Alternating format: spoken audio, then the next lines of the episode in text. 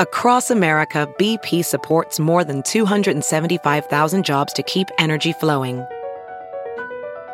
Jobs like updating turbines at one of our Indiana wind farms and producing more oil and gas with fewer operational emissions in the Gulf of Mexico. It's and, not or. See what doing both means for energy nationwide at bp.com slash investing in America.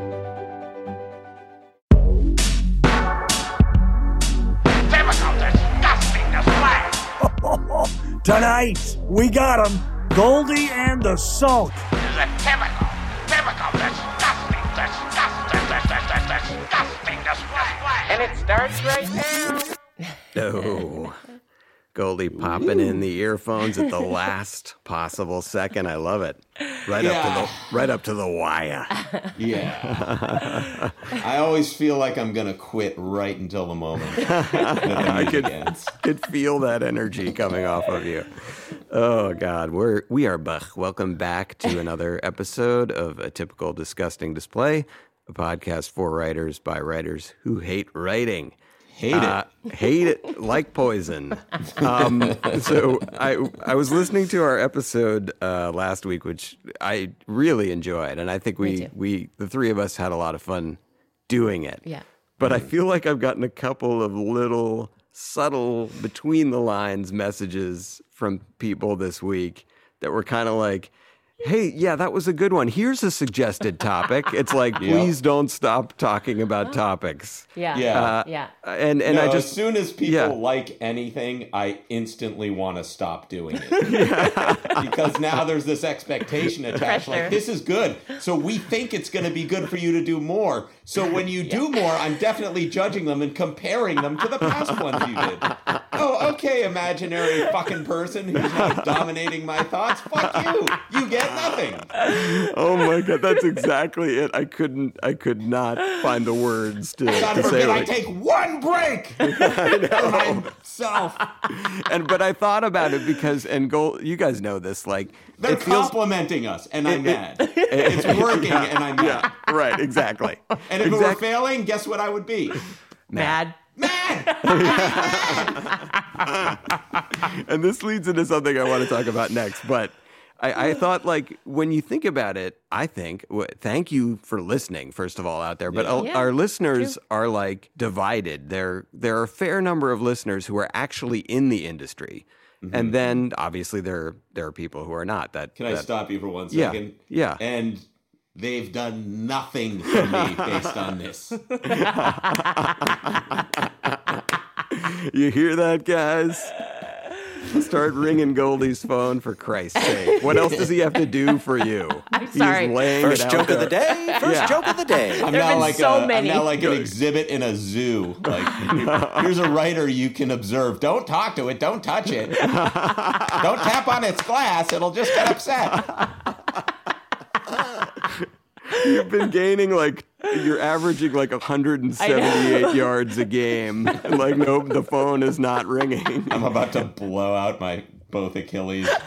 You I've told you this before that I I feel that you're like the Earl Campbell of comedy. Like he was never You on a have that. championship team. His his knees were destroyed and like you but you run over people. You have How games did where it you, the wind jurors up for Earl Campbell? Yeah, okay, How he did Earl Campbell look at the end of his he career? can't walk. Where it's like, cannot hey, you're in the. Hall of Fame. Oh, sorry, I can't get out of this chair to accept this honor.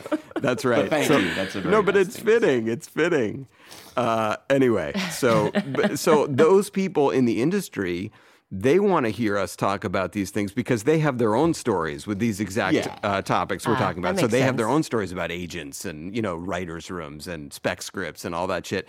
And then the people on the who aren't in the industry who listen and think it's interesting are so deceived that we are somehow expert or touched by like this Hollywood fairy dust. And Yeah. it's just like we're just two Jews complaining. Well, the, the people who are into the industry want us to keep talking and to fuck up and to somehow bury our careers or say something. I knew it all along. Widely reviled. That's what they're hoping. They want shade and. They Oh, want wait. stupidity, chaos, and destruction of us. I'm gonna I'm gonna change your life here, Goldie. Schaden Schadenfreude. I there are a lot of words because I don't talk to many people. I only read, and Yes. I, am like a robot guessing at the pronunciation. Pronunciation? Pronunciation. Pronunciation. And the people outside the industry, like, yes, they're deceived. Um, Yeah. They think this is useful wisdom, but look at where it's gotten us. it's not that great. It's gotten you to in front of your computer screen at 8:30 in the morning. So free. for free. free. Oh no, my friend, did you open those last checks? yeah. I finally gave them my payment information. Oh, nice. Yesterday. Raking it in, I know. my friends. We're in- cha-ching. We're in a. Yeah, we could. Ba- I could maybe go to the movies with my family with one child. That's true. That's with what Yeah. we just raked in off the uh, LinkedIn ads. I don't know if you listen to our Botox. show. Oh, are people finally learning about LinkedIn? That's good. I know. Did you if, you if you listen to our last show, at least for me, the middle section of commercials was just back to back Oh. the same LinkedIn Wow. commercial. So it just ended and started up right again. Definitely our So you're welcome it, for it just that. tells you like they've isolated the fact that anyone listening to this really needs career help. Right. They can't be doing that well. They definitely need to network and change their lives. You found yourself oh here. my God. Yeah. Um, our but so, demographic. eh, something else happened just now, just before we did this show, where you were talking about Goldie. Uh, you know your perception of this and and how if it's going great or if it's going terrible, you're still mad. right. So I had an experience today where you know I'm on Cape Cod now, yes. and it's one of those days. It's early March, really warm, early spring day, very sunny, nice. So I had to drive out and get some groceries. And I'm I'm driving out on the road and I'm like having this feeling while I'm driving. I'm like, ugh, like, do I really want to be here? Like it's kind of oppressive and there's I haven't seen one car. Like I, I was just feeling like very sort of stifled by the mm-hmm. by the whole scene. And then I had this thought like, I am making it this way in my head. I'm like, look up, it's a beautiful day. There's not a car on the road. You know, I'm I'm doing this sort of pleasant thing on a nice day and I've turned it to shit. And then I uh, so you have one of those moments that you have sometimes when you're driving or when you're alone of like you you've sort of loosened a knot in your brain and you're like, Yeah. "Oh, I should run with this thought a little bit." I just, And I so- just want to interject yeah, here. please. If I'm by myself alone in a car for longer than 40 minutes, I will start crying at some point. I know. I don't know what it is. It's you're I get totally very right. deep on myself. So I totally am relating to this So story. you're getting to this. Okay. So then I'm starting to, to loosen this knot and, and I'm listening to the radio and on the radio I'm listening to 80s on 8 on Sirius XM, uh, XM or whatever. I love Yes, that you love that. channel. Yeah. And it starts the opening uh, synthesizer chords of Dire Straits' Walk of Life. Okay. So as. I'm driving and like it's hitting me and I had this thought, I don't know if you remember this Goldie or JC, like a decade ago. This guy on the internet posted this page called the Walk of Life Project. And if you Google this, you will love it. Like you, you get listeners out there, you got to Google this thing. He basically puts the song Walk of Life to the end of like all classic movies. He's like Oh, edited wow. it in. And so then I had this scared thought instantly when I heard it. I'm like, am I about to crash? Like, am I about to drive off the road? Is this the end? Because they do like easy? Easy Rider and all these movies that end in like tragedy. And I'm like, oh shit, is this is this going to be a thing? And so then I'm like, of course not. Again, that's the same knot. I'm trying to untangle in my mind. This is a good thing. I love this song. I just cranked it up, tapped my toes, like did my errands, and I was like, yes, this is a moment where my life, you know, I'm, I figured something out, and I'm going to remember this. I get home. One of my dogs. Violent eat- diarrhea. Yep. One of my dogs is eating uh, a pumpkin diet because of diarrhea. So I come back home. There's a construction cone orange pile of shit that one of the other dogs was eating. So I came back to this. You this. do the walk. I know. You do the walk up life. So instantly, all the good work of that drive was instantly out the window, and I was like, "This is the worst! Oh my god!" I'm sorry, I stepped on the diarrhea punch. No, that's okay. Uh, it, believe me, you know where it was going. So I, Of I have a relationship with the band Dire Straits. Yes. And, and this was this was one of life's perfect moments. So here's how I was introduced to CDs, compact discs, as opposed Oh, to yes. cassettes. So I was Okay. at a friend's house, and his dad had a Porsche. So already this was a oh. cool Oh. guy, and he Right. Yeah. smoked, which was Yes. awesome. So I'm at my friend's house. I'd never heard of compact discs. I think I was probably about 11 or 12 Yep. Okay. and he we go over to this big stereo and he says do you know what a compact disc is i say no Can And I get takes- a timeout and ask what kind of components he had? I'm very curious about stereo components. I love them. onkyo Oh, Oh, yes. sick. I was I hoping can't it was believe you a- remember. maybe in Iowa. Right. no no these were on onkyo these was i mean i used to spend like you i bet i would go into the store tweeter which was a Yes. regional sort for, of audio for times, store For times like yeah, these. and I would just be like, "Oh, subwoofers!" Like I didn't know anything what anything was, but I'd be like, "Well, that's obviously a good a Pioneer is a good brand subwoofer." right, right. Because you, you know, I the was way into that. I still worship my high school Infinity speakers. You know, those Infinity little Yeah. box. Oh, they're the best. Yeah, I had Go an ahead. Emerson box, oh. which sucked. Terrible. Yeah, one of the worst things you could have. So anyway, he's got this huge stereo, which I'd never really seen one of those, and he took out this shiny disc, and you know, he held, in the light it caught a rainbow, and Yes. he and he slid it in. So already I was, you know, kind of Sold. Yes. Sold. kind of wowed. Hits play, and then on comes. Oh wow. Money for nothing? Yeah. And Wow. yeah. Wow. At, at, you know 120 decibels, and I was like, Oh my god. Oh, that's so great. And Well, because was- and because so what- every time I hear that, I think of like being 11 years old Yeah. and just that blasting out of speakers. It's the first time I heard CD quality audio. That's it was amazing. friggin' magical. That's amazing. well, the, the thing that you left out is that intro is the one that fades in with Sting. You know, I oh, want Oh yeah. Yes, yes. right.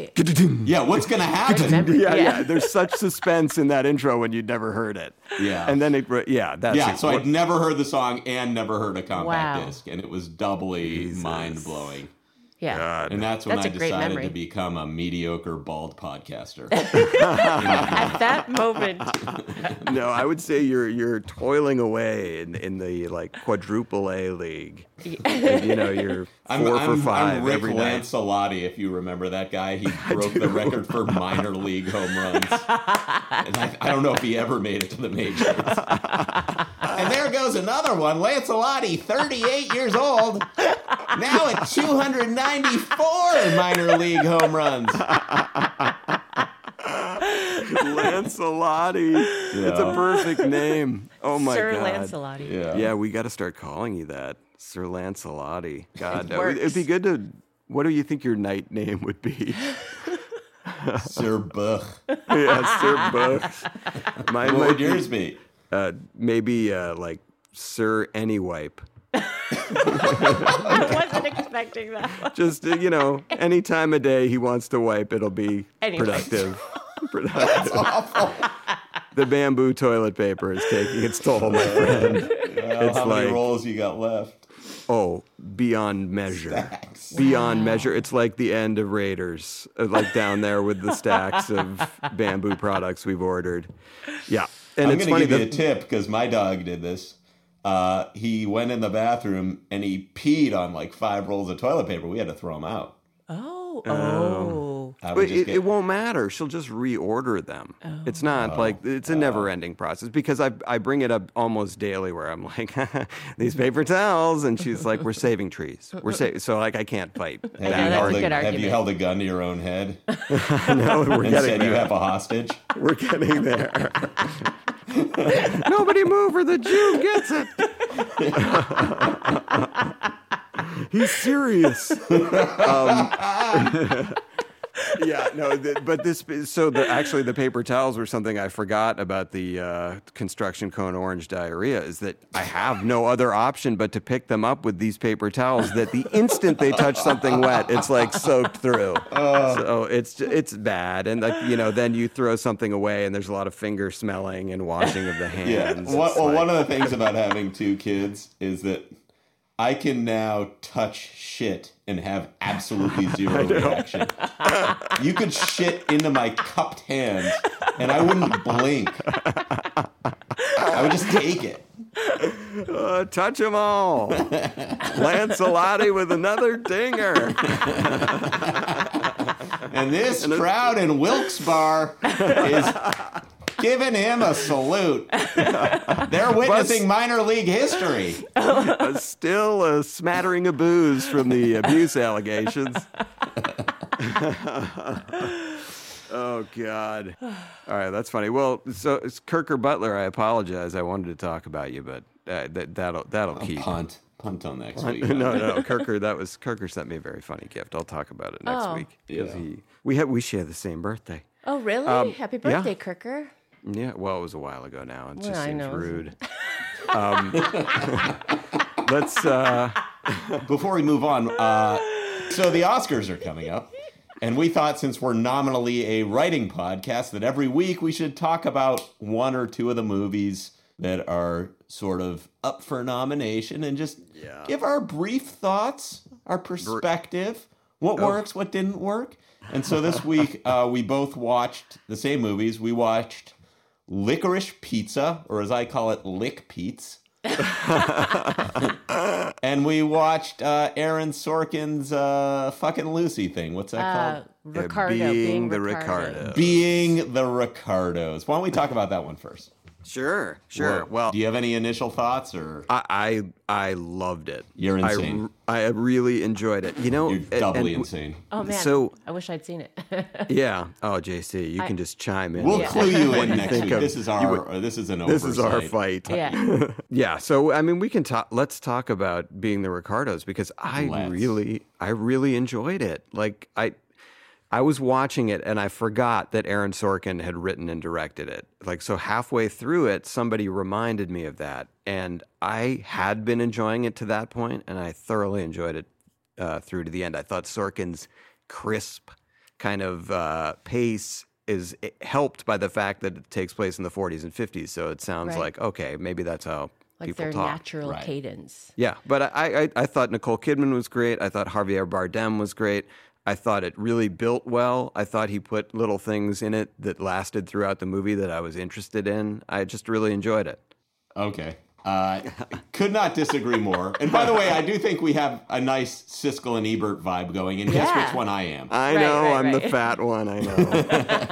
Well, I'm, I'm the bald one. Uh, Okay, so, so you're, a lot you're, about you're- this movie yeah. was very puzzling, weird, and not great to me. And I do love Aaron Sorkin. I'm not Okay, I like was going to ask you that. one of these writers who goes like Sorkin sucks. He, I think I he's amazing. in I kind of felt like I was one of those because, like, I loved the Facebook movie, but I Yeah. kind of Yes. felt like I'm a guy who shits on Uh-huh. Sorkin for no reason, just jealousy. Clearly, like, I mean, well, he- yeah. he, just keeps having project Right, after. yeah. He's got like a pace that you can pick up I on, love Sorkin. but when it works, it totally works. He write he writes actual like lines and tries to be memorable, which I Yes. admire as opposed to just kind of going for realism. You know, Yeah. like Mm-hmm. it's like no, I want to know someone's writing this and trying to make memorable Right. quotes Impress and memorable me. moments, and not just kind of Yeah. fall back on like, well, you know, it was just sort of a tone piece.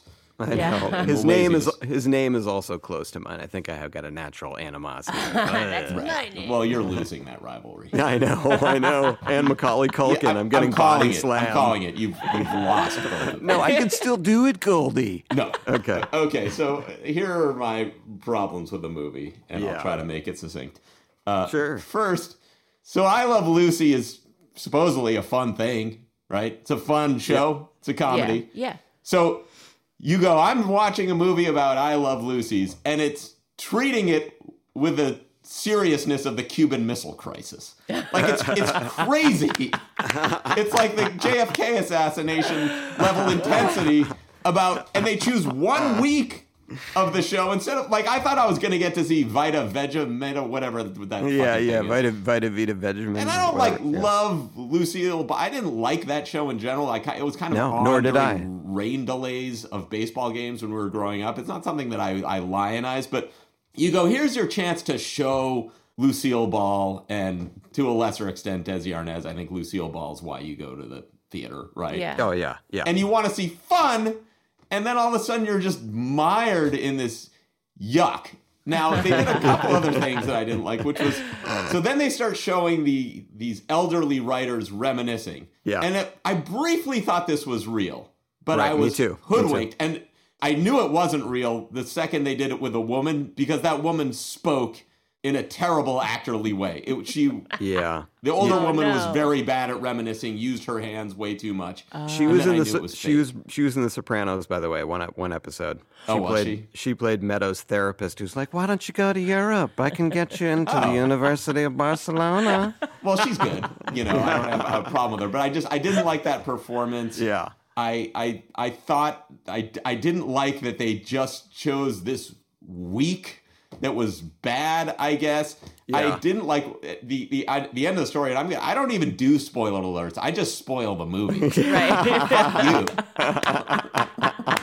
If you haven't I'm seen it yet, go, fuck oh, you. alert! So you can skip ahead and you Shit, know. I think I said spoiler alert last week. yeah, uh, there are no spoiler alerts. I just I'll ruin it. I don't care. okay, good. I'm with you now. I'm It's just on Amazon stuff. Prime. You're not paying. Yeah, so, just watch it. Yeah. So for sure watch it. So the big thing is, you know, is Desi Arnaz having an affair? And it's like there are these Obviously. headlines, and then it's Yeah, like, yeah. well, she just had this napkin. It's like she knew he was having an affair, and the whole thing was Yeah. she was trying to get it's it, it was all Yeah. schmuck bait. Where and it's like we Yeah. knew he's having an affair. Like we Well, th- that part of uh, it. I, I don't care about their marriage, and also okay. Here's a larger thing I hate. I hate in Well, any larger. movie, in any movie where the character lives in a mansion, Yeah. and then they're like. Woe is me. You're losing your movie role. and it's, they're fine. They live in a bit. No one has a constitutional right to be in fucking major movies. So the fact that they.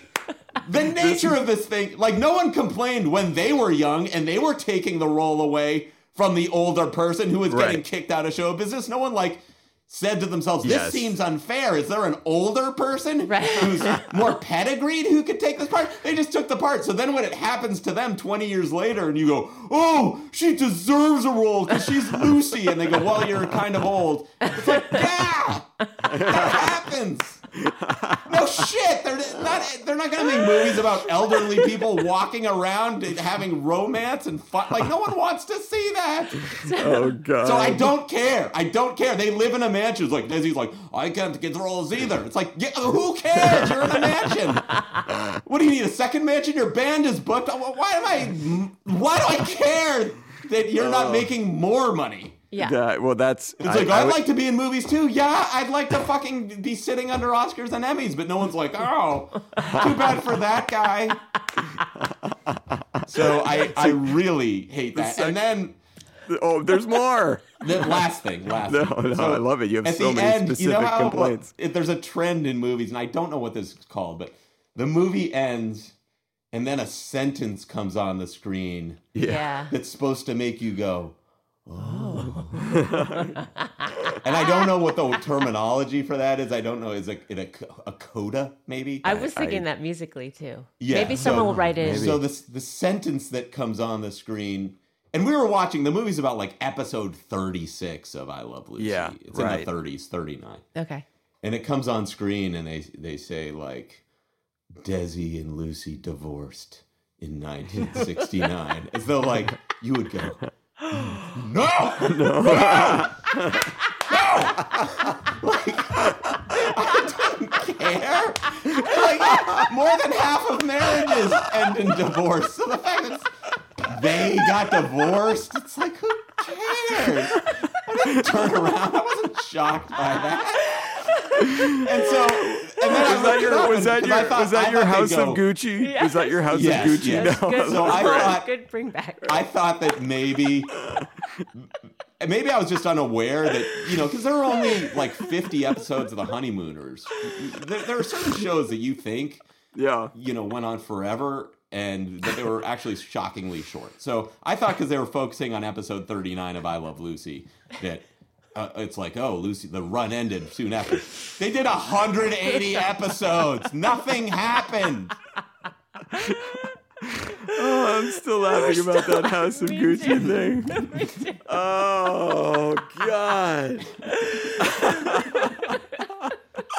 And let's, I won't even get into so the right. fact that, that it's a show about like Lucy's Oh. getting too old and she's showing her real looks. And then to play her, they have a 54 year old actress whose face is so shot full of fullers Yeah. that it's an uncanny valley, Right. you know, like Yeah. one of those pantyhose dolls you'd make in, Right. in crafts at camp where you'd stuff bunting into gotta like your say- mom's pantyhose and sew buttons on it. So the whole thing was But what to a me, weird misfire.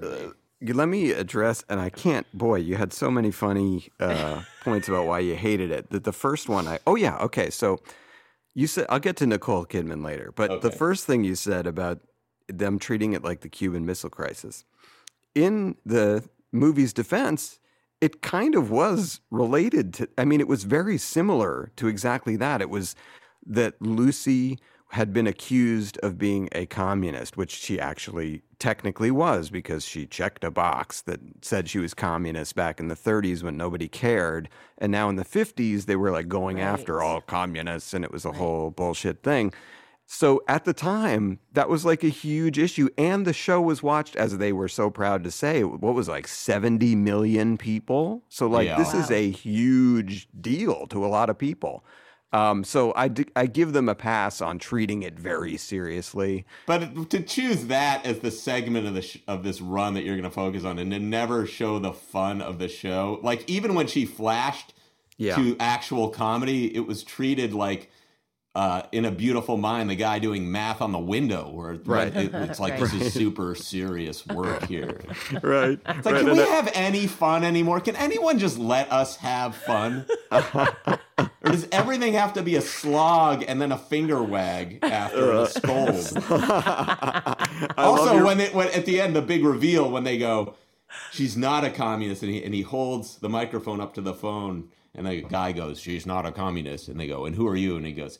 J. Edgar Hoover. And Yeah. goes, "Oh." If I had been in the audience, I would have just stood up and said, We don't know that. That could be literally anyone. I'm sure the call is in the building. I'm sure that's not J. Edgar Hoover. oh God! Well, you are successfully destroying this movie for our listeners. I, I must concede, and boy, I'm starting to see that uh, the um, you know the the annual town fair fourth place debate team thing coming through for you here because you, had a few very champion. good points. um, Well, let's not talk about the other no, movie. no, no, Nicole Kidman. I have the same thoughts as you. Like if you see her in like a People magazine or something, you look at her and you're like, "Oh God, look what she's done to her face."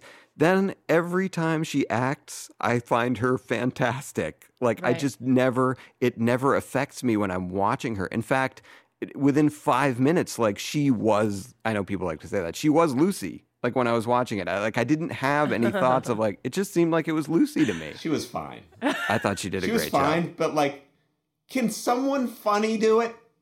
Like, even if you had, as I was watching it, I was thinking of the comedian Melissa Wolf, Would you who's like to play redhead. Lucy? Yeah. who's super funny.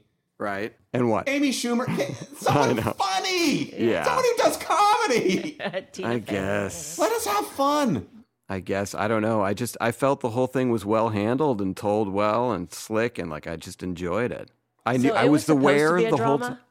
What's that? It's supposed It to was be a drama. It was a yeah, it was a it's drama. not supposed yeah. to be funny in any way. I mean, I think it's supposed to be funny in spots, and that's where Sorkin kind of excels in his writing when he's like doing this, like it's the Cuban Missile Crisis up here, but we have a, like a little hallway weird joke Right, like here. West like those vibe. always play Yeah. bigger.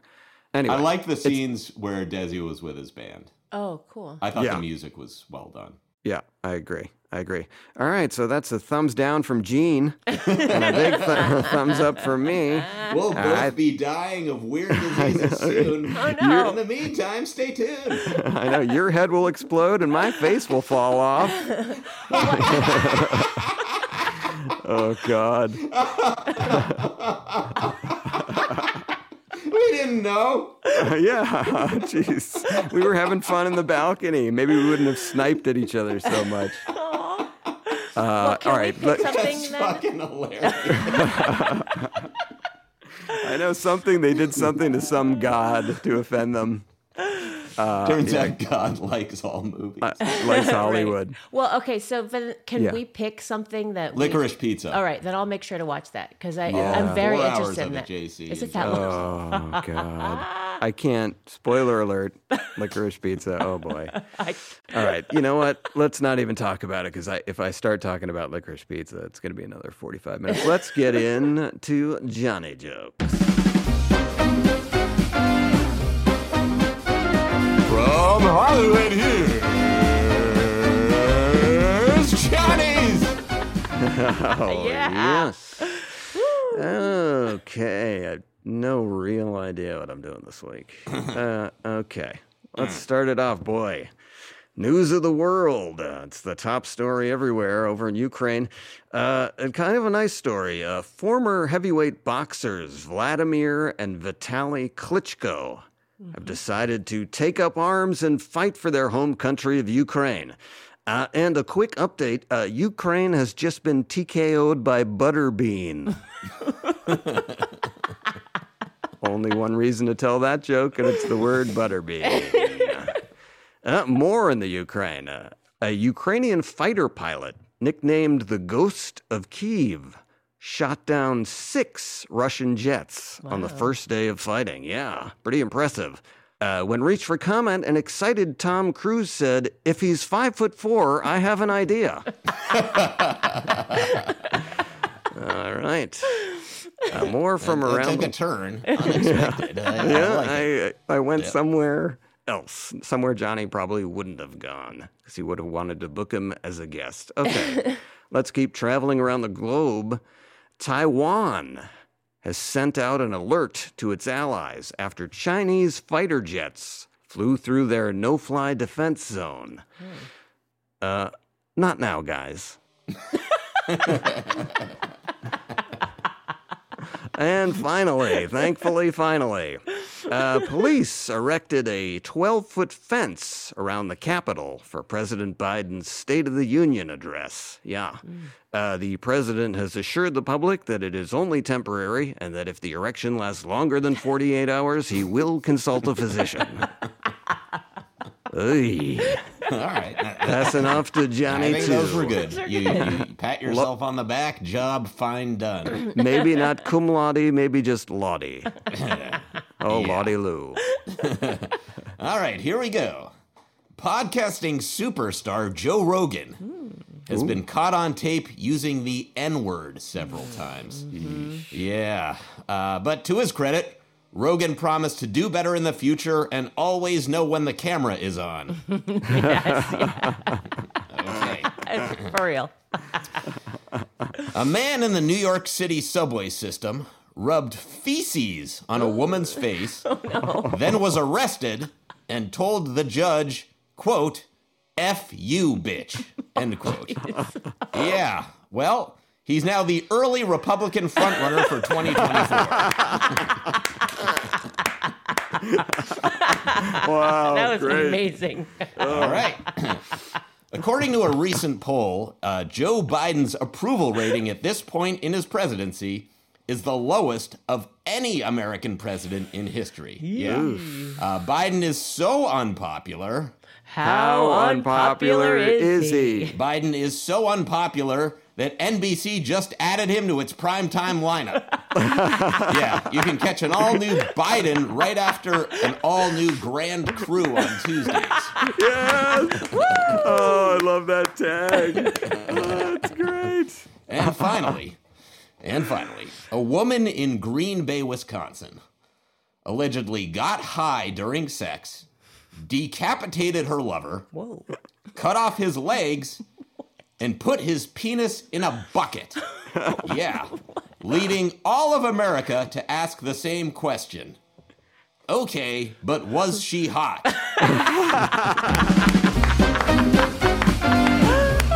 Oh, Oh my God, Wowzers. Lancellotti Yes, Sir has Lancellotti. broken a windshield in this Scranton parking lot. and look at it's the only car in that section. oh, that, That was, was great. Those were great, Goldy. Fun week. Um, ah, yes. Uh, By now the way, the woman yeah. the woman was smoking oh, really? in the Green Bay story. Yeah, Smoking what? smoking love it. Pot. oh, she was? Yes. Okay. Scary. She put this Oh. guy's legs in an instant pot with his penis. Oh. so of course you're like, well, is she really good looking? It's like, oh wow, yeah, she was really good oh. looking. but an what was she Instant actually Pot. smoking? I don't know. I assume was some kind high of amphetamine, right. not like. Not weed. Yeah, she had a mild weed candy. One gummy. Dick in a pot. Oh. One gummy. Oh, that's hilarious. Great jokes. Great jokes. all right. So now, hey, hey, Hollywood friends and other friends, let's get to our theme. Oh, no, no, no.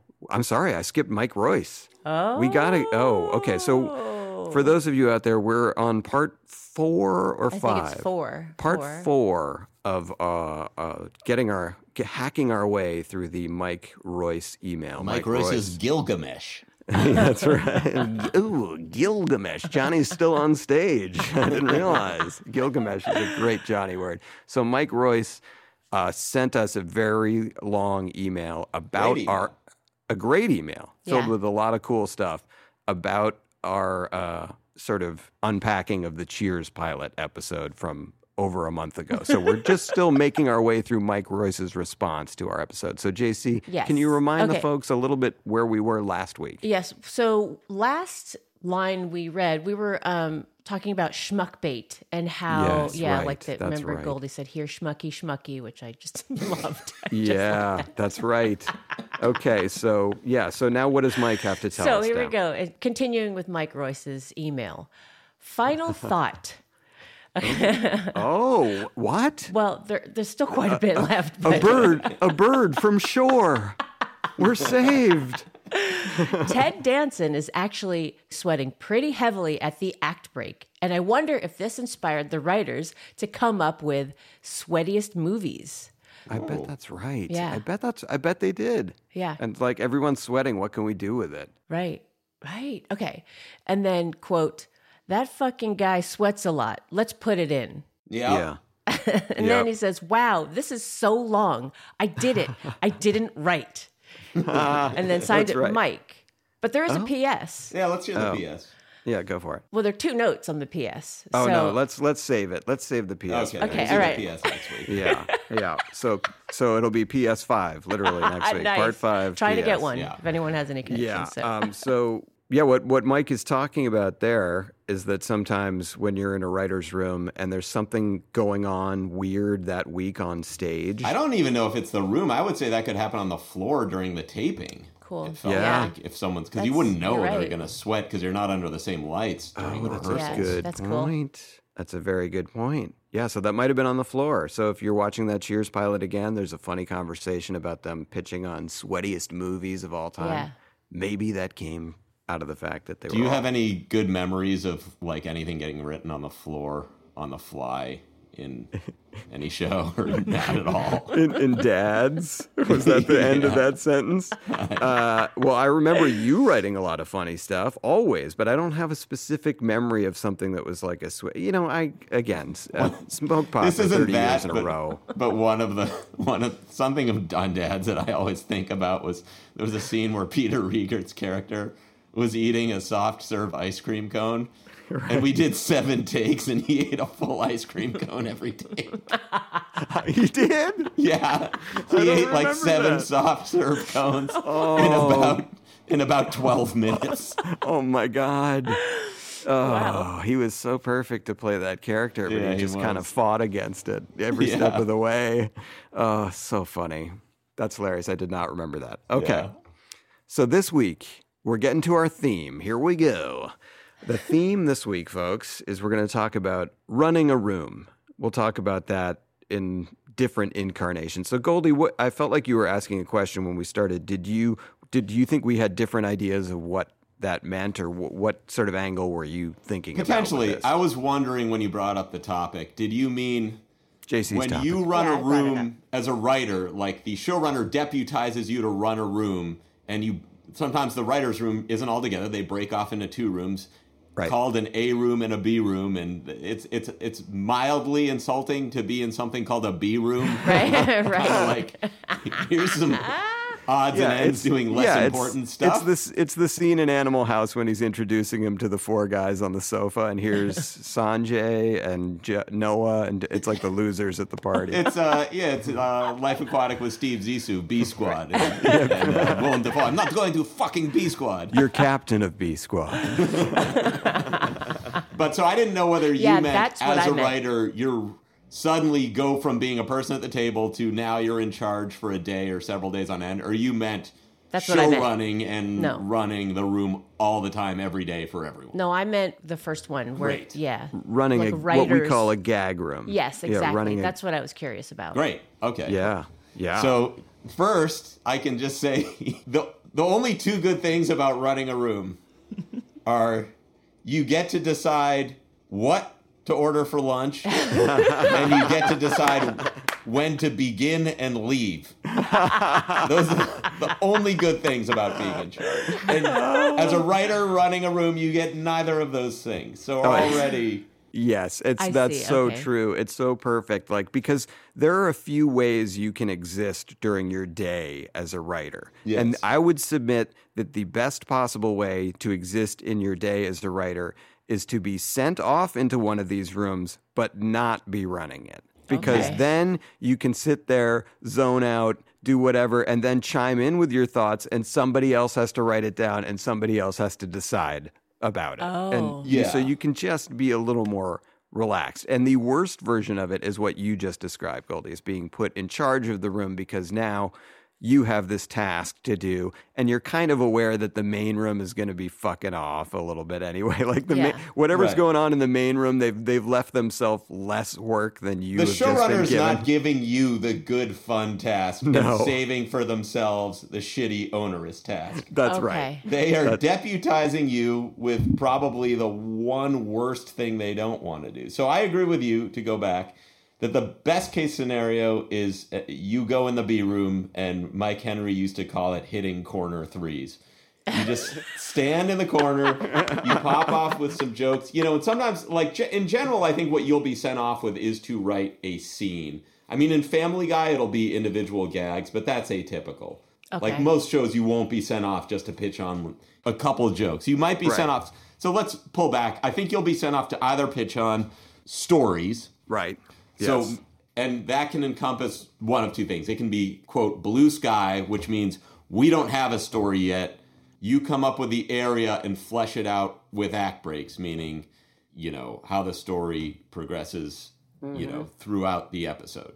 hate those but the rooms. second Hate will be you'll have a story area, like it'll be uh, Peter gets a job as an airline pilot oh i like that let's go and you'll and you'll have to flush that out. So I, I would say that B is preferable to A because at least there's some guidance.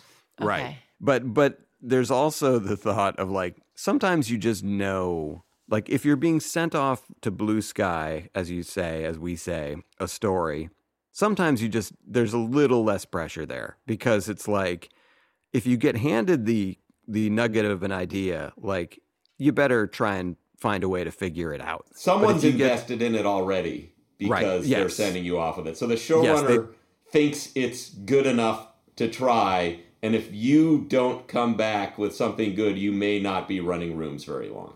Yes, Oh, and and, okay. and here's where, and I, I've wanted to do this for a couple weeks now. We we pushed the topic last week, but I just want to s- sidestep here and send some praise to one of our avid listeners, by the way, Steve Callaghan, because Yay. I believe that the the process that you've just described, like the one sentence idea handed off to some poor soul to take the day to make it a story.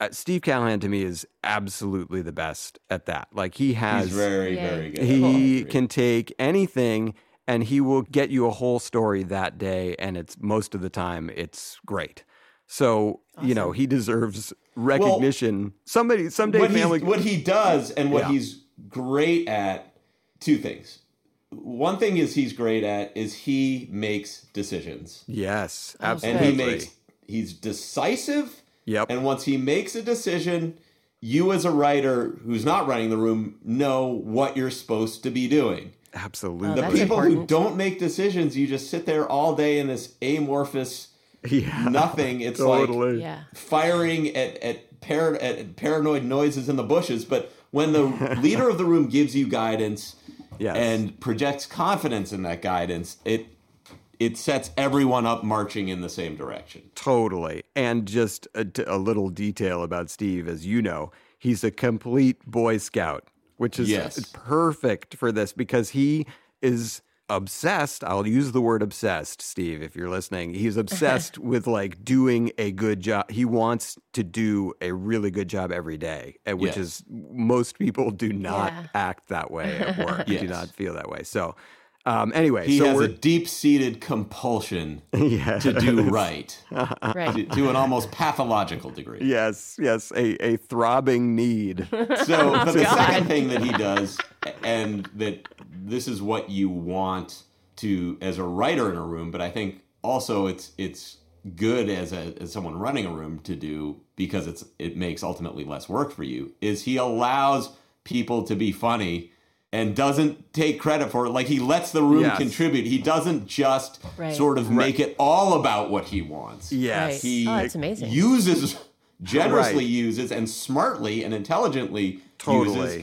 because Yes. ultimately as the person running the room you do get the credit Totally. Oh, and he he, he sort of masterfully keeps everyone marching in the same direction but then also gives people like encouragement people want to Yes. hear good job Totally. Yes, Right. this is Yeah. in and i've been in other rooms where people are just authoritarian about it and it's clear what they want to do is piss away the day and then play hero ball at the end Right. and make you all feel stupid when they Hero reveal ball. their hidden solution yes.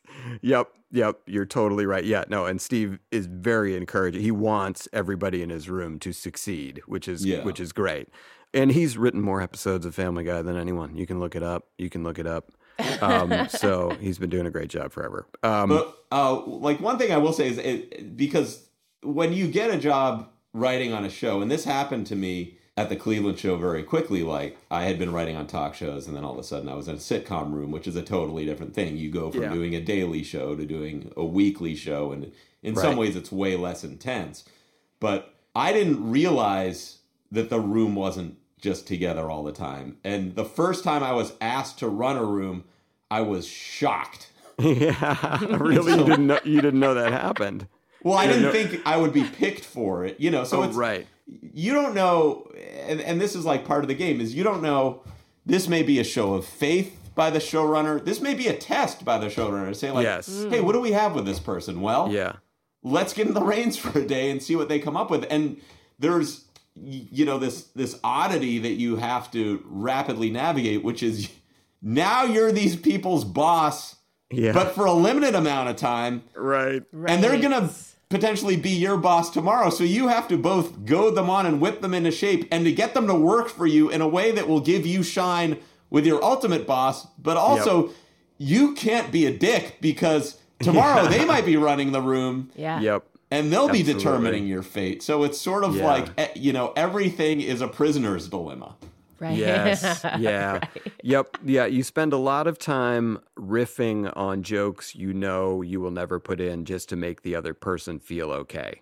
You know what Oh, I'm wow. saying? Like Like, when you're running a room, egos. as you said, you don't want to shit on anyone because A, they might be running the room the next day, but also B, you understand that eh, okay, maybe maybe these people aren't doing the greatest somehow at your show, or like they're struggling for whatever reason right now, but you don't want to shine such a spotlight on it because every time somebody pitches a joke in any room, there's at least a mini spotlight on them.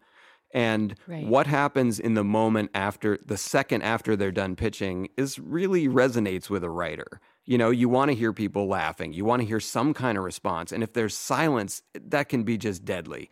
So sometimes you just feel compelled to riff with someone, even though you know what they just pitched was If not you're that nice. great. Right. If, if you're nice. But There are a lot of people who will just let it sit there and Yeah, and true. the orange cone of diarrhea will be rubbed into the writer's face as a show of force. I, I, that probably That's happens true. less now than it did, you know, 15 years Okay, ago. I have a question. So Yeah. let's say you are the primary writer of a script. They break out in rooms, and if I'm getting this correctly, I don't know. They Yeah. break out in rooms and they start sort of fine tuning each part of the stories and the jokes and stuff. And you come back, Yeah. and you you as the main writer don't like what's come back. Does do they have a say?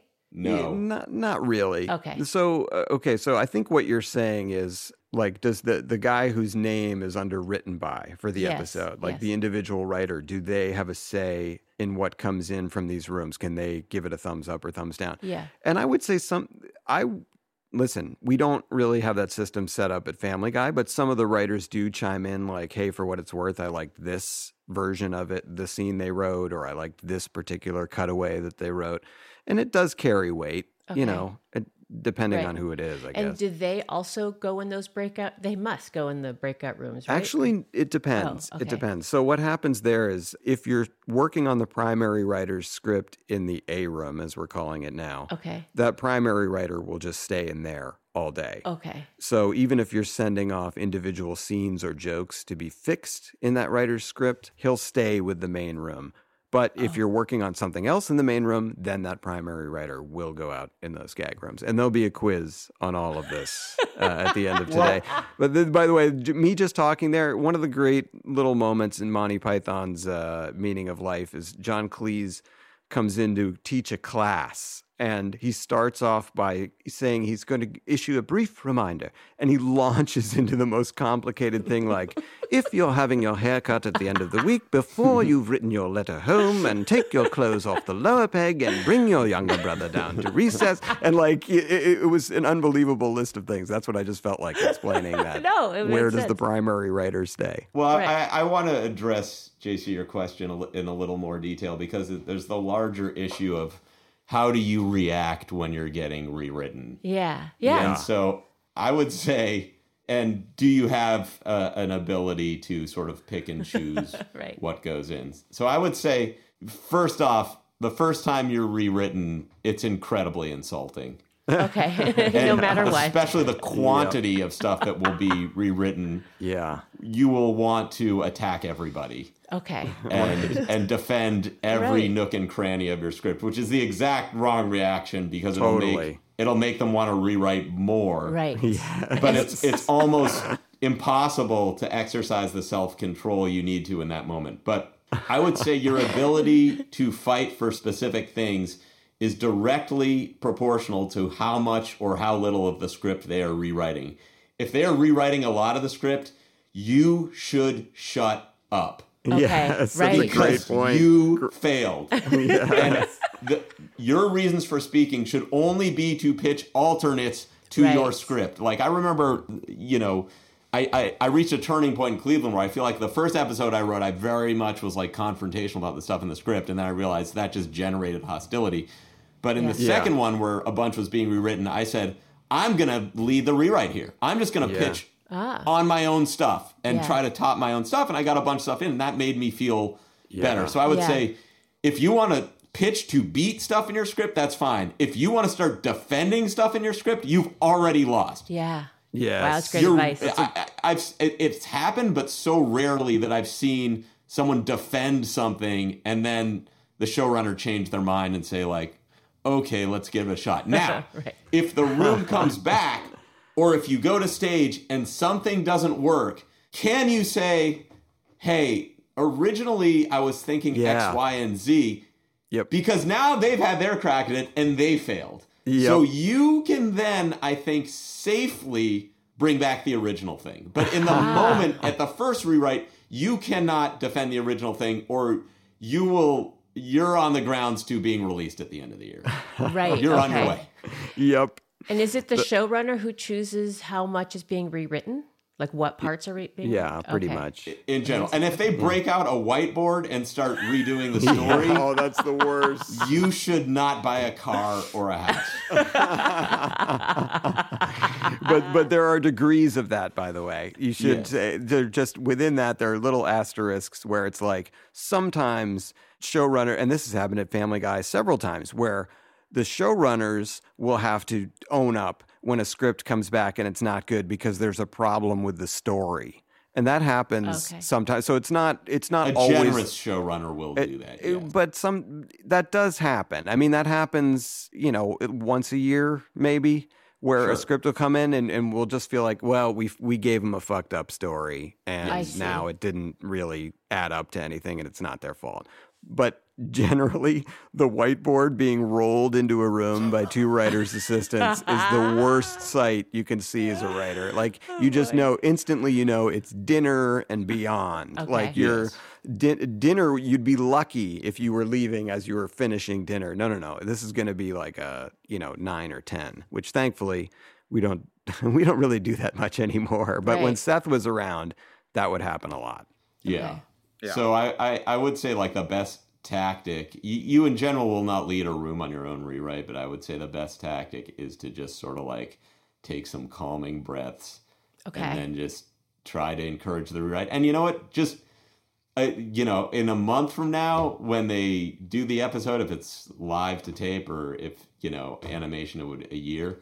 Yeah. No one's gonna remember. Oh, the B the B room did that joke. Like you'll Yeah. get the credit. Yes. Yeah, that's So what I was just be happy Absolutely. that you're getting Yeah. I know. free professional eh, eh, jokes. Yeah. everyone in the town you're from will think you wrote it. Let's Right. it that You'll way. forget. That's true because Yeah, it says I know. written You'll by. totally forget. You'll be like, yeah, man, I think I wrote that. I wrote all of that. Yeah, no, Yeah. that happens with me with the Star Wars episode. I'm like, sure, I wrote that. you kidding? That's the best So- part. And, and then the two of you have very distinct styles of running your own rooms. Do you do you is it or is it just I- does everybody have a generic way? I mean, is I well, I, I can't speak for Goldy. I've seen Goldy run different rooms. I mean, because I've seen him basically run a room that I was supposed to be running and, gladly, Right. like at Dad's, which was awesome. So I see the way that he works, and I think that it's it's awesome. And I- and I also it's- hate doing it because it's. I, I know. I mean, I, I And would that's rather what- be the person who's just Right. saying Corner funny stuff. And one one of the things that I, I- you know, one of the paradoxes of of this career is that the better you are at just pitching stuff, the more people will try to push you into a job where you're doing that less and less, and all of a sudden you're doing administrative tasks, which the fact that you're a, a jokey person probably makes you less qualified for. right? Right. Like the last true. thing you want is to put me in a room of business people and executives. yes, because what I do is I just joke around in kind of a coarse fashion and then Yes. I you know physically like I'm tired, I nod off and, and, and then all of a sudden Yeah. I'm supposed to be, you know, explaining to people why they should make millions of dollars move around yeah, Right. their company, and it's like, why? Why? Yeah, so, yeah. so that's it's it's just one of the things I think show business gets wrong is is they're always trying to promote people who are just good at writing to do things other than writing, yes. and likely the person got into writing to avoid doing those things. Right. I know, but it, it's interesting though because it's the way you described it, it, it. It's almost like the whole thing is just like a sanity test. It's like a sanity test mixed with a quality test. So it's like, okay, we hear Goldy's this awesome writer. We keep hearing great things from Seth, from you know his, his agents, people he works with. So like, let's promote him and let him do more. Is he is he sane? We'll see. We'll find Right. out when he has Test to do all this administrative shit. Is he sane? Okay, well then we'll keep. It's like they keep. Pushy. If you're funny and you're sane, it's like then all of a sudden Yeah. you get all these opportunities. It's funny you say that because I, I used to tell people when I was running my own show that it, it seemed like I was in a twilight tho- zone that was specifically designed to test my ability to not go insane. wow, hilarious. That's, you just like literally the same Because everything that was happening was, you know, you'd think you'd reached peak rage, and then one more thing would happen, and you'd be like, "What?" like I got in this fight over your title card at the end of the episode. Oh yeah, right. You had that great hilarious thing with the basketball hoop, right? Yeah, so I Yeah. I think it's on YouTube and it's been viewed hundreds of thousands of times. So I have Oh. this title card, I'm very proud of it uh, for Julius Sharpe International Petroleum and Writing Inc. It's on YouTube. it was shot by Jared Hess, who directed Napoleon Dynamite. Cool, yeah. So it's the it's the one and a half second thing that goes at the end of an episode that says You're like, this- sit, Ubu, sit. Yeah, Literally it's what the I was producer. thinking, yeah. So on United We Fall. So one of the things, uh, your contracts are negotiated to a ridiculously specific degree when you do this by attorneys. And one of the things was that I would get a sole title card at the end of my episode, meaning it would show Disney, Sony, ABC, Seth Gordon's company, and mine. Wow, how that many? Jeez. Well, Right. this is where the Yeah. story's going. So Yeah. then it came back Disney ABC will not allow that many at the end of an episode. They won't take 4 seconds to do that. So you have to lose your solo title card and you share it with Seth Gordon. I said, "No." Because because I'd been Yeah. pushed so much by Right. both ABC right. and Sony in a way that enraged me. I was like, "No, Disney and Sony should share a title card, Yeah. and I get my own title card because Oh, this is a love show based on me that I'm doing all the work, and it's in my contract. Like, Right. Yeah. and so if we can just start breaking our contracts, then there's a million things. Like, I'm going to Yeah, yeah, demand yeah. more money. Like, let's Right. just rip open the whole thing. Because why did we specify all this I stuff? love it. yes. To then say, well, now we don't have to do it because we don't want to. And it's like, well, Right. that's why we have a contract because we're both going to not want to do shit, but we're legally bound to do it. So So well there was one episode I where you know you do this thing called like locking the episode, Yeah. which means you can't change it anymore, and you and it's it's the episode as it will air, and you say Yes. this is everything sound is mixed, Right. cut correctly, to time, and that no one's going to touch it. Right. And I said, I'm not locking the episode with a dual title card. Now, this is an incredibly babyish thing, right? It's like we're talking about one second, and we're talking about so there's two things on the screen. No one cares, right? No one watches that. No, one, Right. But like, I, I had been battered so much on Yes. other stuff that I just said like I'm not going to give in on this point. And so guess what happened? What? I lost. Uh. what they just aired it without without it? Yeah, I just lost. Right. and your so your point is that that happens sometimes. Oh no, you'll lose. My point is Most just of the time. you'll go insane and you will lose, and then your show will be canceled. Well, so how, how is it that I've So seen- don't. So I would just say don't take any of it seriously at all. like just oh, let it roll off you because oh, right. because they don't have to obey their contract. What are you going to do? Sue Oh, Sony over a title card? Like what? Eh. Right. What? What would the case be? It seems like it's rolled off you. Oh yeah, I'm over it. Oh my god, that's hilarious. But you Um, know, it, it, you don't look good when you hold out on specific. way. Like the more you dig in, Right. the less showrunner material you are, unless for some reason it gets viewed as like they're just so passionate and tempestuous. We have to endure their horrible personality, which you can get away with if the thing happens to be super successful. Right. Right. I know it's crazy. It's it's so. But I interesting to get think about. like when you hear these stories of people being difficult. Yeah. I get why that is. Yes, they're pushed. They're pushed to the edge. Right. To to be successful, you have to push back so much that it becomes Yeah. unclear where and when you should be pushing Yeah. back. right. Story of a man pushed to the edge. Yeah. Tonight on ABC. Nothing that glitters is Goldy. Eh? After an all new sledgehammer. I'm rolling back the ABC clock. Oh God! Oh, something you said at the beginning of that was, um, oh yeah, you talked about United We Fall, and that always makes me think of the Tom Gammill joke. Although I don't say it anymore because I know you don't like it. But uh, so the Tom Gammill made fun of that title because you're expecting United We Stand, and it's We Fall, and so he said We Fall. Um, he does our high note. We're very happy for him. But there's this thing I just want to shout him out. Letterman has like now a YouTube channel oh, where they just kind of release classic Letterman clips all the time. So it, I, I subscribed to it. It came across my algorithm the other day. It was Tom Gammill and Max Pross's Letterman picks. So like it's oh. like a 15 minute video, and of course they show all these old sketches, and Tom and Max are very young in them, and it's hilarious to see. But also they have Tom and Max like hosting it. So they're like, "Hey, it's me, Tom Gammill. This is my partner Max Pross, and we're here to show you some funny clips." Of the... And he and he talks about he's like, uh, we worked for Letterman in 82 and 83, and then we left to do a show with Lorne Michaels called The New Show. And it was like a failure, clearly. And he's like, it, yeah. probably a pretty good career move for us. He goes, no, we're doing just fine. And he took out his hanky and patted his brow, which is his bit. He loves to, and I love that he had the hanky. So I'm dying laughing just watching it. So if any of you want to giggle for 15 minutes, go look that up on YouTube. Tom Gammill, Max Pross, Dan And Letterman. like to wrap up this topic, unless anyone has more to say about it. yeah, wrap it up. Tom Gammill Max Pross have geniusly skirted running things.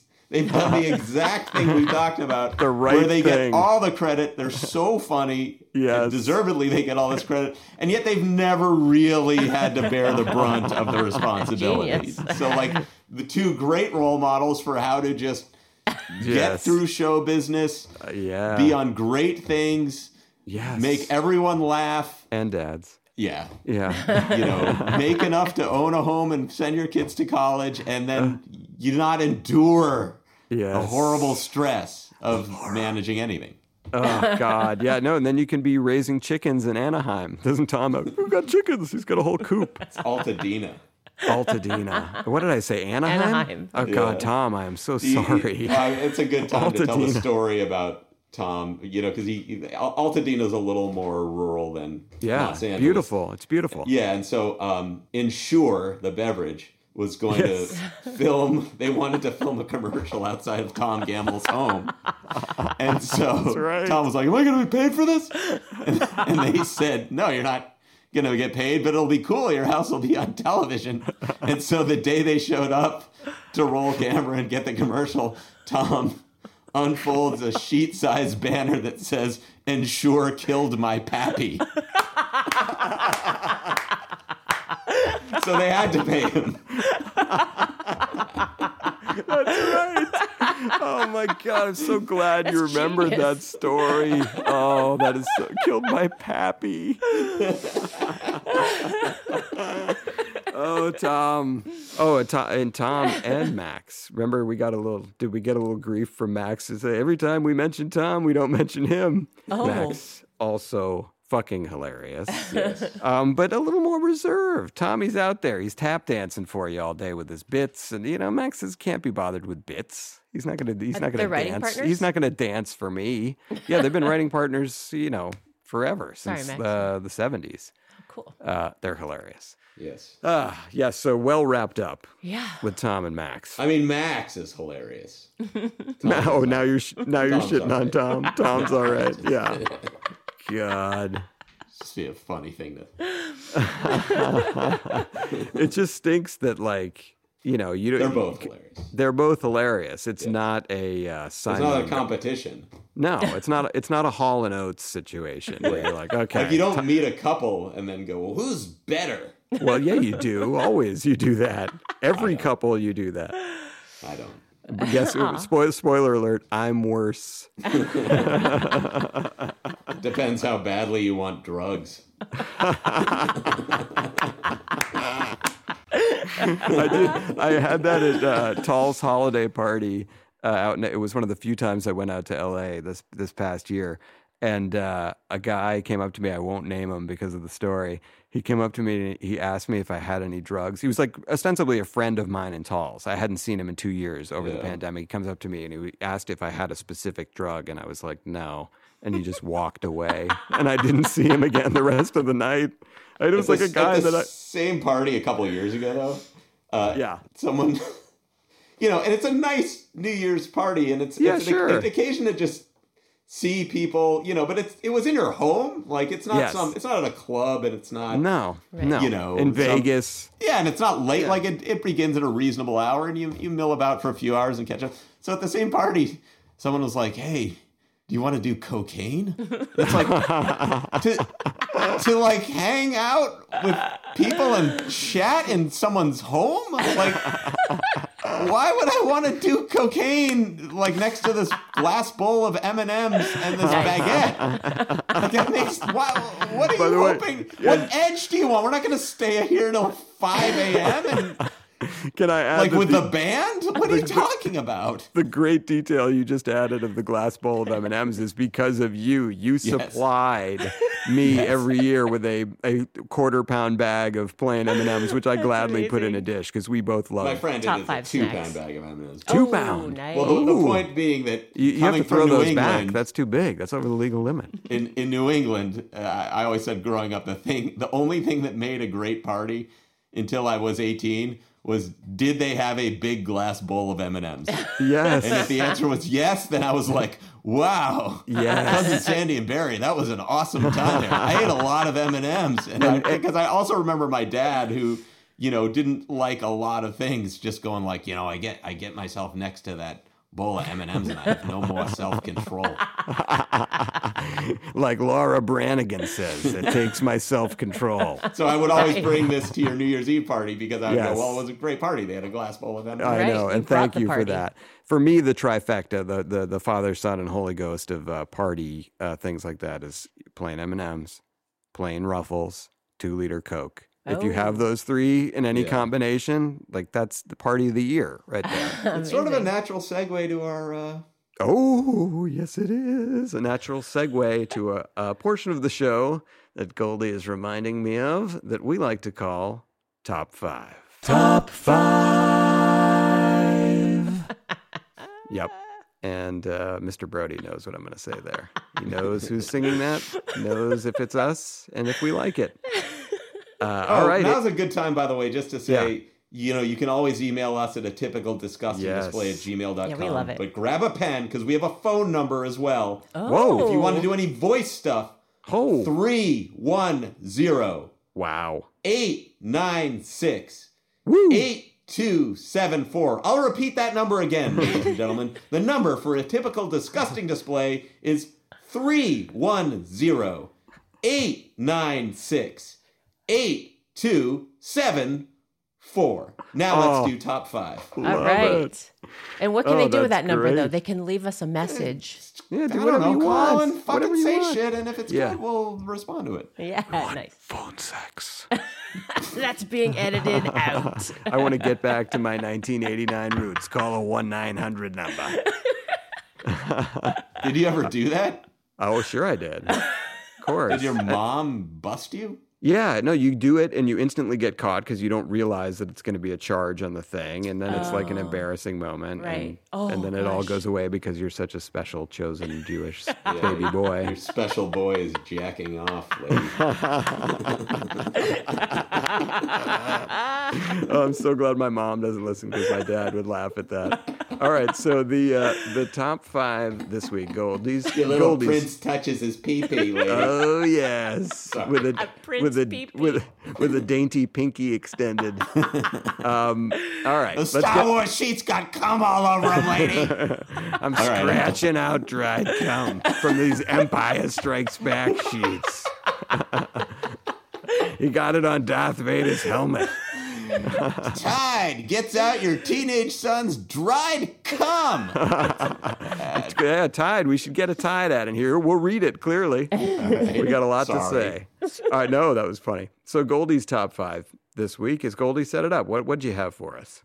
It was top five gums of all Love, time. love it. Great. Yeah. Great. Five and as a big gum chewer, this I I had to think about this a lot. Okay, so Goldy, we'll we'll save you for last. JC, would you like to go first? Sure.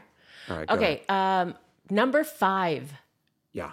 This is a throwaway, but Eclipse Spearmint Gum. Ooh, that stuff is brisk. It is brisk. it Oh, God, lasts you- I'm- extra I'm- long. I'm talking to a couple of gum experts Yes. here. I've Yeah, that, that'll one, blow but I- your I like face it off. Yes. I, it's not something I enjoy, but I, I get why you did it. Yes, thank you, oh, thank Oh, God. you. Then I, I went into some like nostalgia. Number four, Big League Chew.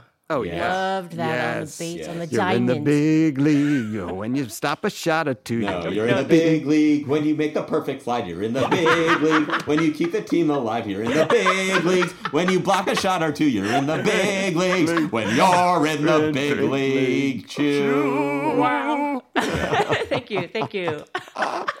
That's awesome. That was amazing. I didn't know that song. I don't know how, but okay. It's a great um, song. It really is. Um, Well, then I've got a hunch you'll love the baseball bunch. Anyway, Oh, I got a hunch. the baseball bunch. okay. Number three, grape flavored Hubba Bubba. from Yes, my childhood. yes, Yes, the blowing the bubbles. God, my list is going to be so boring. Number two, this is maybe mostly because of the commercials, but Yeah. also just the nostalgia is juicy fruit. yeah, no. Um, Great commercial. Great commercial. I, I'm totally with you there, JC. Totally with you. Dud of a gum. The Yes. flavor. no, gone. I- Great flavor, and then it It's it gone. craters Yeah. instantly. Now, number one might be controversial, but for me, I just every just keep going back to it, which is Trident Original. Yeah, Oof, that is a misfire. yeah. Well, you know, Great I like. to that I'll, point. I'll, I'll tell you, I, I, I like that Trident for uh, one reason that I it, I included one of mine. So I'll get started on mine. Okay. Number f- number five, I had Dentyne. Ten ten. Dentyne. I just love that cinnamon tang of Dentyne. And also, JC, what you were saying about the Trident. M- I remember Dentyne in those like rectangular packages where it seemed like they were endless. Like you had like 20 pieces in each one. It's like, so it was ow. like, it seemed like a good value. Yes. Anyway, speaking from the uh, Hebraic side of things, more for your gum dollar. All right, number four, Big League Chew. Nice. The big leagues. when you make a perfect slide. There we go. I remember it now. All right. Number three, the taste is going to move you. Juicy fruit. Juicy fruit. Love it. Mm. I didn't care that it cratered. I didn't care because the flavor was so good. The smell, which neither of you mentioned, was. Right, was that's top- I, I true. sh- We should have included it in top five smells if we didn't. Oh. But the smell of a stick of juicy fruit is Take a fantastic. whiff. Pull it it out. the taste is going to move you when you pop it in your mouth. Okay, anyway. That's a good one. Good one. Okay, number two is just plain old, right down the middle, bubblegum flavor, Hubba Bubba. Yeah, number two. Classic. Nice. Just amazing. Nice, nice. Uh, number one, uh, I struggled with this. I went Bubblicious Watermelon. that number was one. on my That is a great pick because when that came out, it was Oh. revolutionary. It was. because it has the green and the red inside it. Yes. Yes. Oh, I mean, this is forgot I, about I've spent that. my whole life chewing gum, and there was a time. I I'm just going to go into my list. Go for So- it. Yes. So the number six is honorable mention, I and it leads into the story. But the, love it. when Hubba Bubba came out with the yellow fruit flavor, they no longer make this. Isn't Yes. this? Okay. I remember. Hubba Bubba came out and they had a commercial where two cowboys were uh, going to have a, a duel in town, and uh, the duel was who could blow the bigger bubble.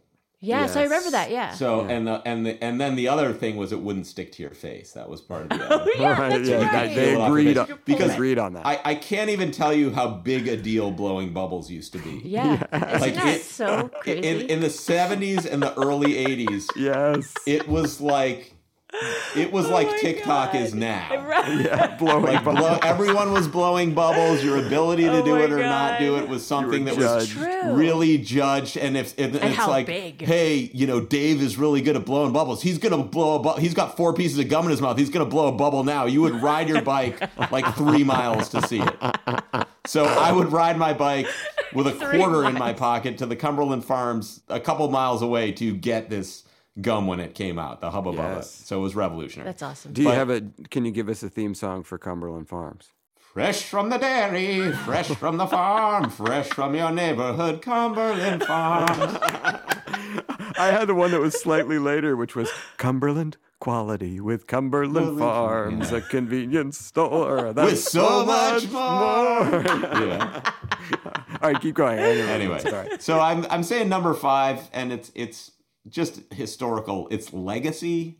I don't Yes. know that I personally enjoy it as much, although I do like it. Big Red. Nice. Big Okay. Red. It lasts a lot. It does last a long time. It Yeah. does. I The love cinnamon gum. And Pretty it- I want to good. Good live burn. with the cinnamon gum. Aw, is that a song or something? It's Neil Young. I get. I get. I see what you're doing. Thank you. Sorry. Thank you. Uh, so number four, Alec mentioned it. Hubba Bubba Grape. Which no, I, is, Yeah. I, I said Hubba Bubba oh, Grape, but that's JC okay. mentioned it. I But you apologize. said he said bubblegum flavor. Just, Bubblegum flavor. But said. the grape Yes, specifically, specifically grape, yes. unbelievable. And the Hubba Bubba, I've just got over is great. yeah. Uh, yes. Number three, this is the one Alec mentioned, the Bubblicious watermelon that I yeah, had. I, I really dropped the ball on that. I agree with you guys. Great. on It was a great And one. And number two, you you both mentioned Big League Chew, the original shredded in the pack. Yes. Look, now they make tiny balls. It's No. not the same thing. What you want to do is grab Wad. it, stuff it, stuff a whole Yes. wad in your mouth, Like and just you, you can tobacco. feel your teeth corroding.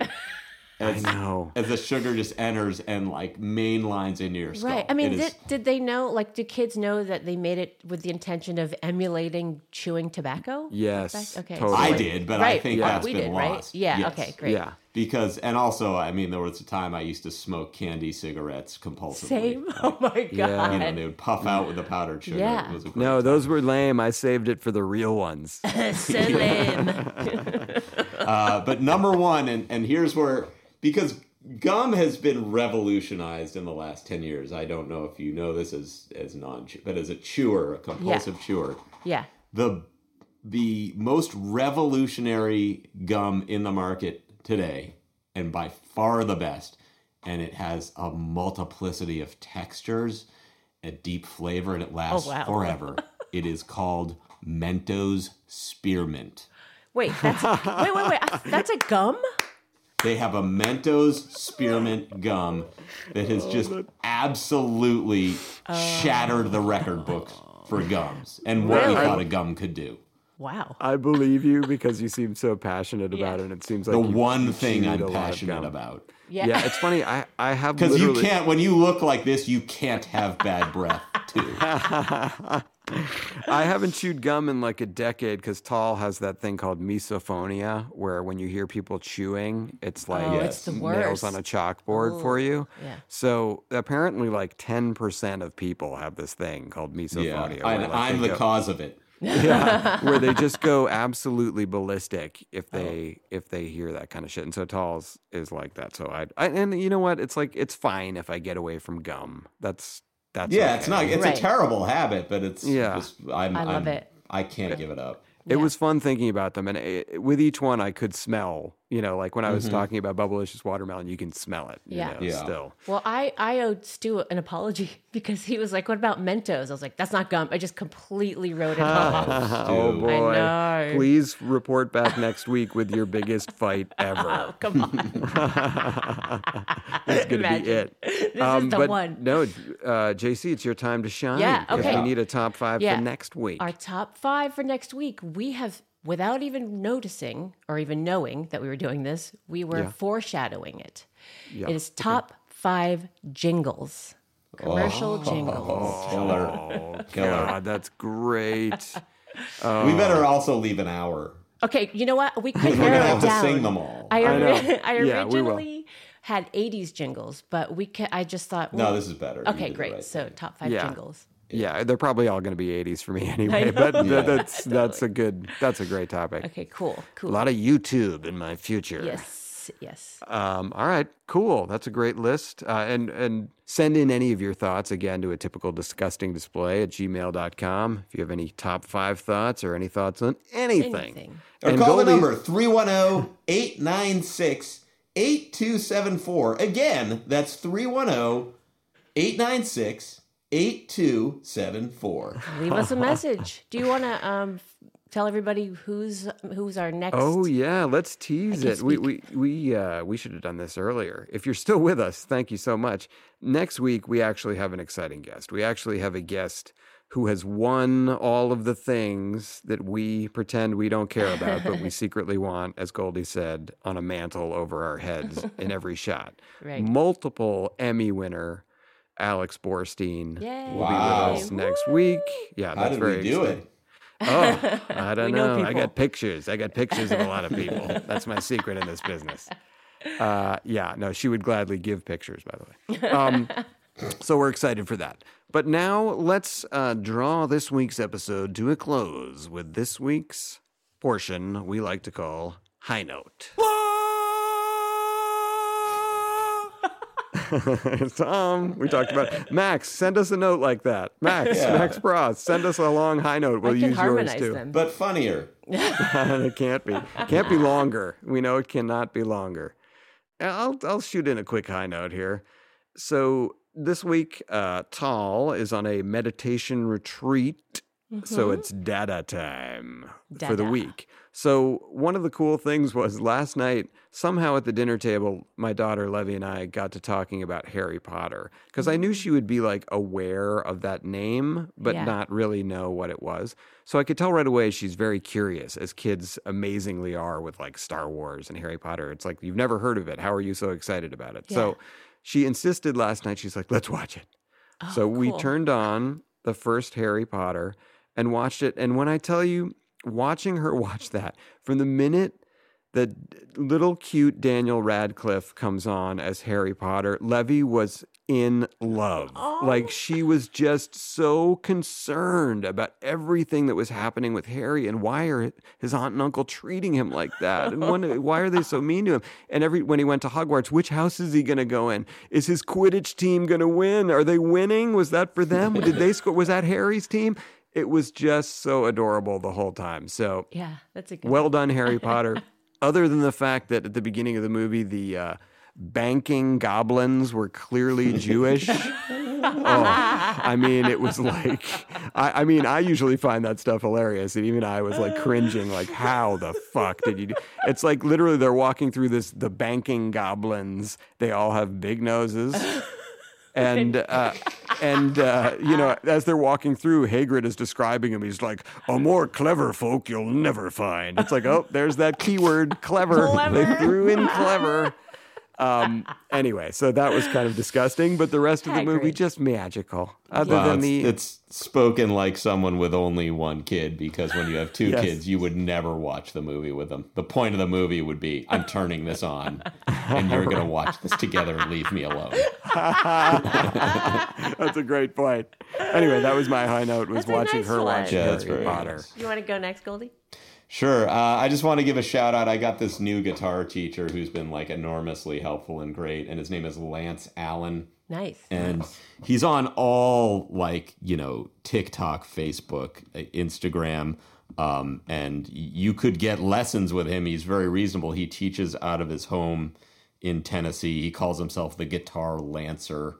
Um, Allen is A L L E N, but he's just like such a great teacher, and you know, at Yeah, my we've been talking age, my it. advanced age, um, it's it's just nice to have like a teacher who is great and reasonable and cool and fun and funny and has a lot of ability to like convey actual useful knowledge That's great. uh, over Zoom, which is not easy. right. Yeah, you're so much better at guitar than I am. I always, I, I, I told I, you, our I friend play John my Viener. ass off. I I know. I really never do. Try. Yeah, I never do. I, I pick it up and I play the same four songs and they hurt my fingers the same way because I haven't been playing. Right, you don't it's have just the like, yeah. anyway, I'm glad Alan is good cool. because Lance I'm glad- Allen.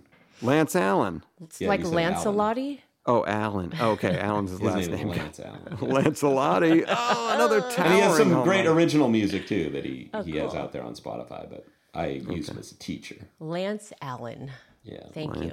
all So. I changed my high note at the last minute because we were talking about Aaron Sorkin today. Okay. And there is a gentleman named Kevin Porter um, who uh, he has taken, I don't know how many hours of his life that he's done this, but he's taken Aaron Sorkin quotes that occurred through all of his shows and movies and repeated, Yes. like from different actors, different scenes, and Right. cut them together. Right, right. Like like stuff brutal. like It's stuff like can we, devastating. can we have the room? Can we have the room? Can you leave the room? Can we have the room? Yeah, yeah. yeah. And I, I, what I had watched them before and didn't realize it was Kevin who did them. And then he was like, "And here's my next one." I'm like, "This is the same person." I just don't know how someone has the patience, the time, the energy, how they do that, and it's it was done so well. So I don't know. It, I, I actually, it, like, it didn't put me off from Aaron Sorkin. I actually like it because you kind of understand. Oh,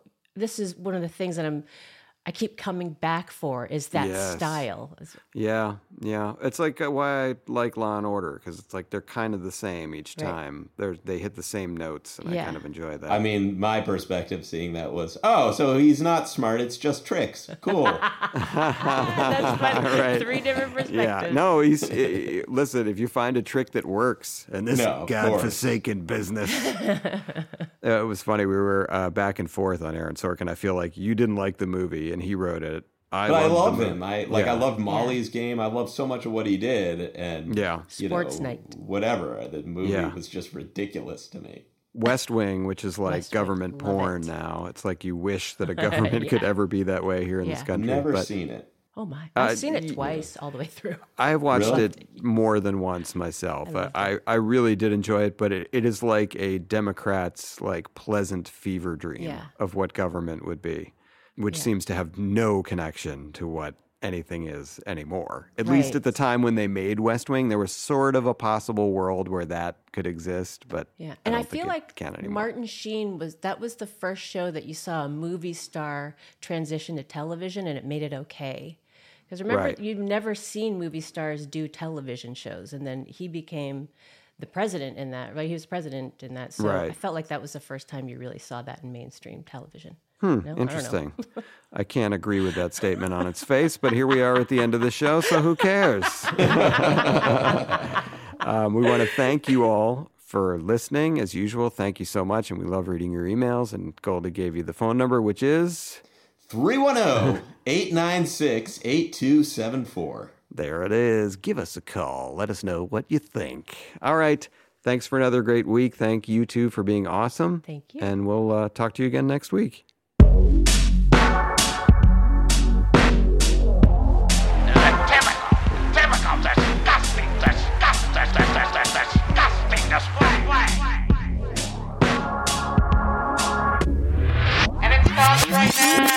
And it starts right now. All right. That was, fun.